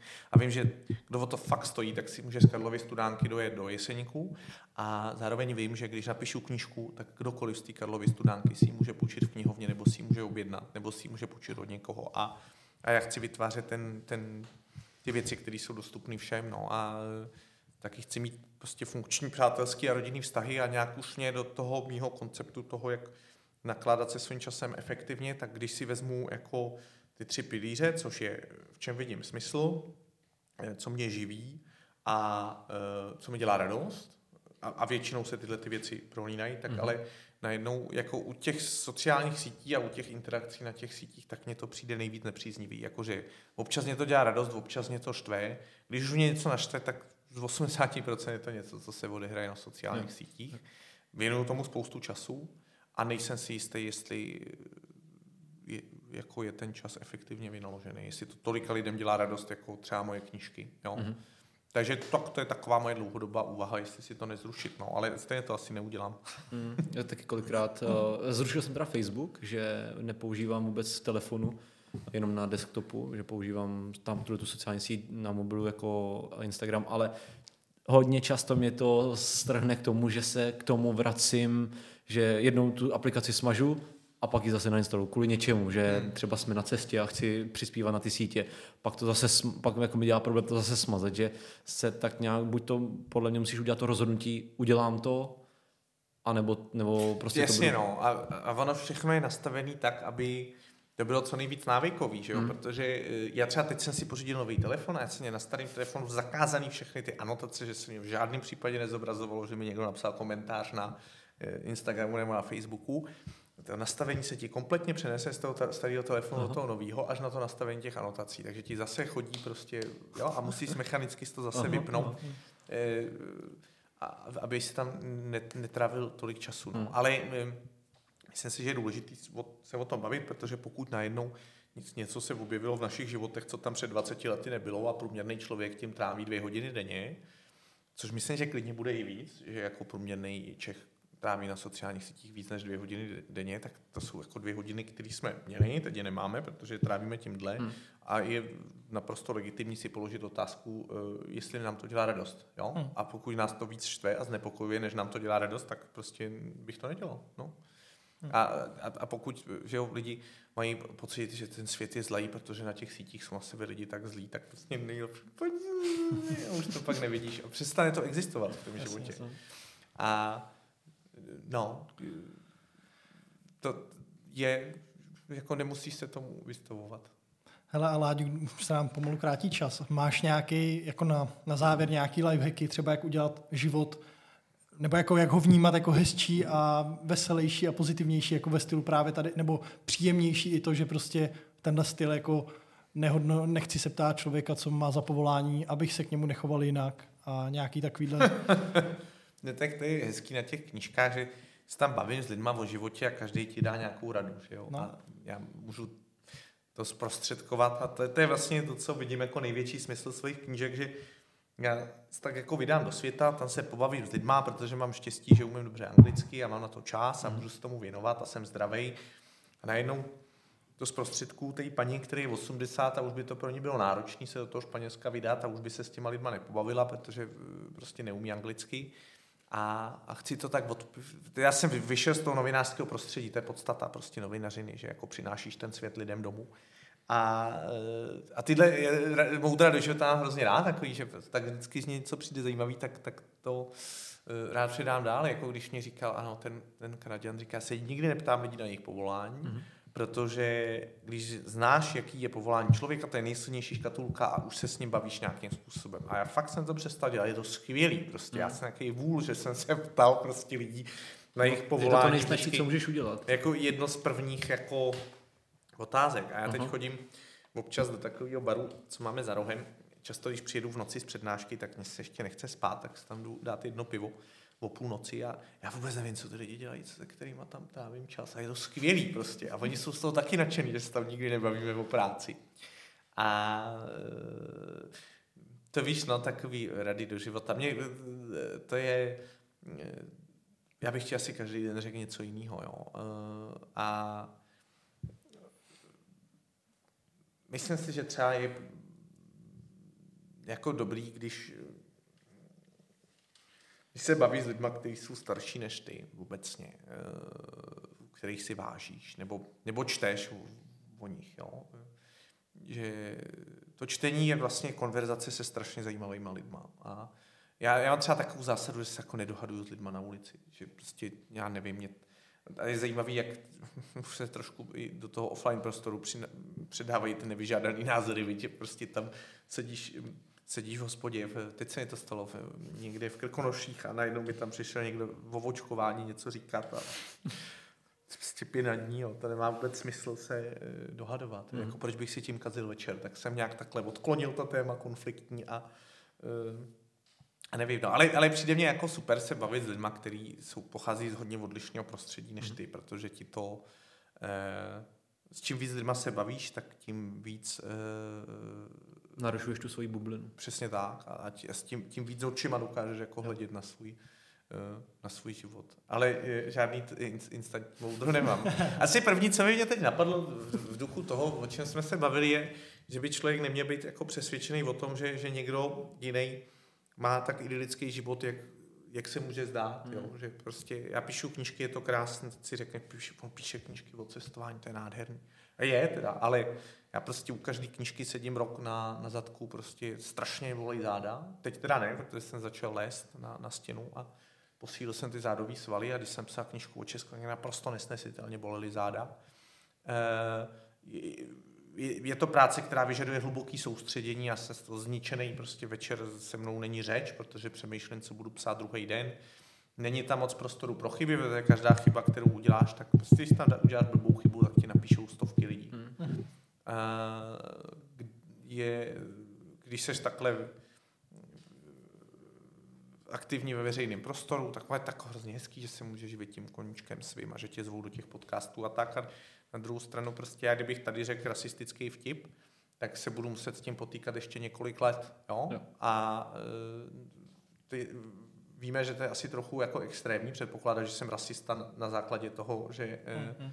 jsem napsal šest cestopisů prostě kde, kde se bavím s lidmi všech národů a, a barev pleti, ale, ale kdybych to udělal, tak prostě jako se to stane virálním a e, jak ten Damokles prostě, když měl nad sebou ten meč, že jo, nebo když chtěl ukázat eh, někomu, že to vládnutí není taká idylka, zavěsil nad něj ten meč. A, a, a celkově, že prostě každý má ve svém životě problémy, jenom o nich nemluví na potkání. Jo? A já taky nebudu chodit do podcastu vyprávět o svých problémech. A myslím si, že prostě nikdo nemá tak idylický život, jak se může zdát. A já rozhodně ne. A já třeba jsem hrozně vznětlivý. Jo? A bojuju s tím, je to můj problém. Uh, jsem prostě často jsem steklý a často se nechovám tak, jak bych chtěl prostě, jo. A e, často je naštvou ty věci hrozně, jo. Ale zase mám i tu odvárcenou pozici, že se umím tak jako natchnout pro ty věci úplně stejně. Ale myslím si, že je důležité si uvědomovat, že prostě lidi spíš komunikují ty pozitivní věci, jako i na těch sítích, že ty nebudeš psát jako e, a teď se to děje, ale, ale dřív se spíš nebudeš psát, jako dostat se nový antidepresiva, snad mm. prostě mě mm. zaberou, ale tohle je ten život těch lidí prostě, jo, lidi mají problémy, jenom o nich tolik nepíšou na ty sítě. A tak není dobrý prostě mít představu, že někdo jiný má hrozně idylický život, protože nikdo nemá. A když jsem vedu jedné konverzace s lidma, nikdo nemá idylický život. A ten, ten, ten, to, ten pocit štěstí se podle mě liší jenom ve schopnosti se k tomu nějakým způsobem postavit. Mm-hmm. Tak to je to třeba, co teď jsem nad tím přemýšlel, když jsem jel eh, dneska do, eh, do Budějovic. No. Já mám ještě jednu otázku. Eh, jak myslíš, že tvoji autorskou tvorbu, tvoji autorskou tvorbu ovlivní konec Uložto? No asi nějak. Já jsem to, já jsem to z Uložto nikdy nenechával mazat svoje audioknihy, protože mě jak principiálně přijde, že ta hodnota informace je větší než hodnota peněz, takže jsem to tam z principu nechával, aby to lidi mohli přečíst a nemuseli za to platit. Což neznamená, že úplně jako souzním s tou myšlenkou, Jasně. ale nějak prostě z principu mě to prostě nešlo. to necháváš. Jako, a my třeba moji první knihu už jsme zveřejnili navždycky zdarma ke stažení legálně mm. a vlastně mám v plánu to asi výhledově udělat se všema knižkama. Mm. Uh, jako ve víře, že ty lidi tě stejně i tak podpoří, že si tu knížku prostě koupí, že... Jasně, jasně. Papírová no, knížka je papírová knížka. Je to tak, je to tak. Jo. Uh, a já, no, jo, jo, okay. jo, jo, že ano, prostě oni ty e-booky nejsou velký trh, protože se to lidi hmm. spíš stahujou. A uh, mě to asi zase tak neuráží. Já věřím tomu, že prostě si to pak koupí babičce, protože se jim to líbilo. Třeba možná jsem naivní. Konec úložta, ale je to zajímavé. Já teď, uh, my teda hodně chodíme do kina, že jsme prostě uh-huh. fakt třeba dvakrát týdně jdeme do kina, když, když, když máme čas na to. Jak jsem vždycky podporoval ten filmový průmysl tím, že jsem chodil do kina hodně a pak prostě občas, když něco nedávali a, a prostě neměl jsem kam na to jít, tak jsem si to stahnul uh, a uh, měl jsem docela jako v tom čistý svědomí, protože podle mě, když dáváš peníze do toho průmyslu jako celku, tak to nějak jako je vyvážení. A teď jsem zrovna se chtěl podívat na nějaký dokument, není ulož to, tak jsem si našel nějakou online streamovací platformu, kde jsem si to mohl normálně koupit, prostě koupil jsem si to za 6 euro, jo, a byl jsem z toho nadšený, takže já si myslím, že to je prostě správně, no, tak za, za každým tím autorským dílem stojí ohromné množství práce. A ty to víš moc dobře sám, že jo, jako jak, jak náročný to je. No. Sám se tady popisoval. A prostě je to asi fér, aby, aby ty autoři uh, za to byli zaplacení, no. Uh, takže uh, to asi nevadí, že skončilo úložstvo. A především, ne, já jsem to především je to zase, především je to zase další věc, jako my, my jsme měli přemýšlet nad tím, jak vypadáme v zahraničí. Jo. A, a, a ono prostě je pravda, že když přijedou turisti do centra Prahy, tak mm-hmm. My, my sice jsme strašně uražený, jako že nás někdo označuje za východní Evropu. Střední Evropa je nějaký konstrukt, který existuje jenom v našich mm-hmm. hlavách. Nikdy mm-hmm. nikdo o střední Evropě neslyšel. Prostě možná nějaký americký diplomat, který jsem na pět let jde dělat velvyslance, jak si přečte, že prostě my východoevropané ze západu východní Evropy máme rádi, když se nám říká střední Evropa, tak se to naučí a začne to používat, ale opravdu ve světě prostě moc jako neexistuje hmm. pojem střední hmm. Evropa. A, a my jsme strašně uraženi, že nás někdo označí za východoevropany, ale e, pak prostě jako matriošky. Přesně. Čepice s rudou hvězdou, čiž neříkám, že to někomu chci zakazovat, ale že je dobrý přemýšlet o tom, jakou zprávu vysíláme do světa a, a pokud prostě jedno z největších pirátských jako úložišť prostě souborů jako eh, je eh, český mm-hmm. a to opravdu používali lidi z celého světa, jo, mm-hmm. to úlož to. Tak nevím, jestli je to prostě zpráva, kterou o nás chceme vysílat do světa. Myslím si, že je mnohem hezčí, když mapy.cz, eh, to zná úplně každý, kdo chodí na treky, protože všichni chodí podle mapy.cz, mm. prostě nějaký záhadný aplikace, jsou to mapy.cz, které jsou si strašně přehledný. Jo, pracuju s, s OpenStreetMaps Aha. a pracuju s tím hrozně přehledným způsobem. Dneska na PCT prostě chodí lidi podle mapy.cz. Jako. A myslím si, že takhle se máme profilovat ve světě a ne tím, že jsme velmoc porná a, a velmoc nelegálního, uh, nelegálního uh, stahování. Jo. A my, a myslím si, že eh, bude super nabít trochu jako národního sebevědomí, eh, aby jsme, nejenom aby jsme si připomínali, jaký jsme chudáci, prostě, že máme drahé energie, prostě a to hmm. těžký to má, všichni to mají těžký v Evropě. Všichni, jo, prostě myslím si, že ta národní sebelítost je jako silná, ale uh, myslím si, že bychom taky mohli získat nějakou hrdost a, a bavit se o nějakých jako konceptech do budoucna a, a myslím si, že to je úkol naší generace tohle jako udělat trochu. A já bych teď rád tohle téma trochu zkoumal, až budu mít děti, tak to je jo, hrozně jako velká věc, co chceš předávat těm dětem a jak jim to chceš vysvětlit. Oni se narodili do nějaké země a teď já nevím, jestli teda dětem říkat, ty seš Čech nebo ty seš Evropan a budu muset eh, přemýšlet o tom, jaký jsou ty naše národní mýty a mm-hmm. jak jim to vlastně chci představit, jako v jakém prostoru se e, narodili a, a kam jako tady společně směřujeme. Tak to je teď takový velký téma, kterým se chci zabývat. A dokonce by mě i bavilo začít psát věci pro děti, třeba psát věci pro děti o, přesně o těchto těch jako e, příbězích z naší historie, který, který by stálo za to si připomínat a trochu se na to zapomínat. Nějakou jinou formou než učebnicovou. No, tak eh, jasně, jo, jo, jo, a má, hmm. máš spoustu, my se furt bavíme o těch bratrech mašínech, jestli teda to byly vrazy, nebo to nebyly hmm. vrazy. Velmi Furt se bavíme o těch věcech, které nějak jako rozdělují e, společnost. Ty bratři mašín jsou výborný mm-hmm. příklad a přitom... V kyně si byl bylo tolik, Neviděl jsem to, neviděl jsem to. Ale přitom je tady tolik jako... E, o, opravdu jako v objektivních hrdinských příběhů. Mm. Jo, lidí v nejrůznějších obdobích, prostě, na který můžeme být pišný. A já nevím, jako prostě mně přijde, že Jan Hus je považovaný za větší osobnost v zahraničí než u nás, jo? že prostě tam jezdí protestanti plakat do, eh, do betlemské kaple a eh, spousta lidí tam ani v životě nebyla. Čímž hmm. neříkám, že fandím tomu mýtu husitství, jo? tomu moc nefandím, to, ale eh, Jan Hus asi objektivně byl prostě jako velký učenec a zajímavá osobnost. A, a tohle jsou prostě jako zajímavé věci, o kterých, o kterých psal, o kterých by mě přišlo fajn třeba napsat pro děti. No.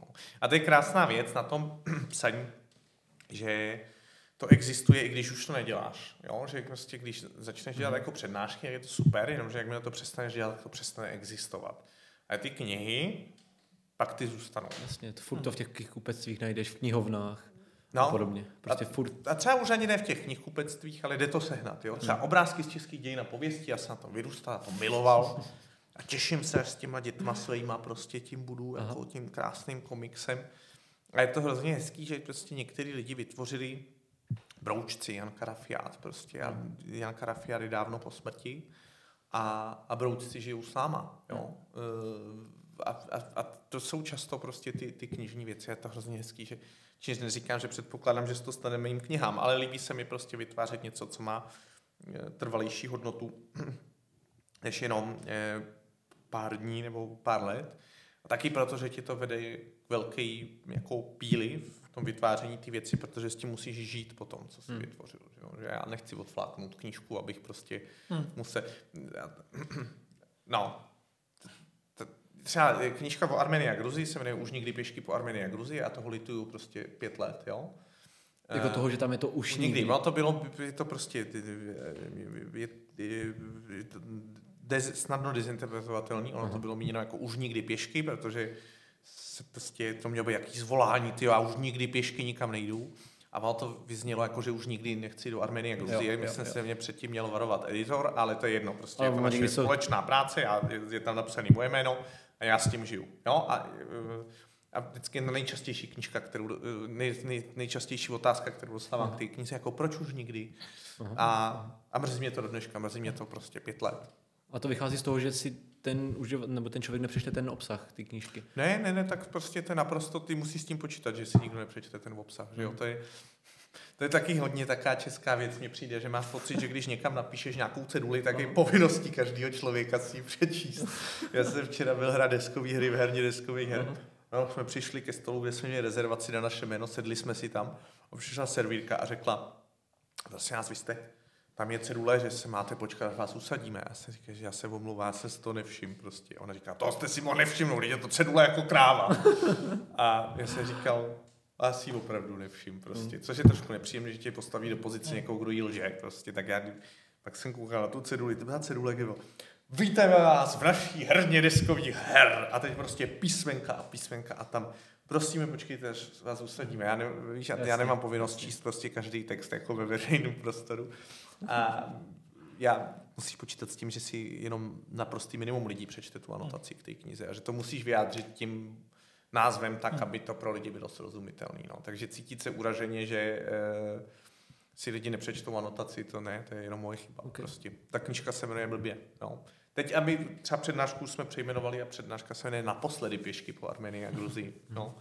Takže je to výzva prostě vytvářet ty věci, se kterými potom musíš žít, ale aspoň tě to vede k té pečlivosti.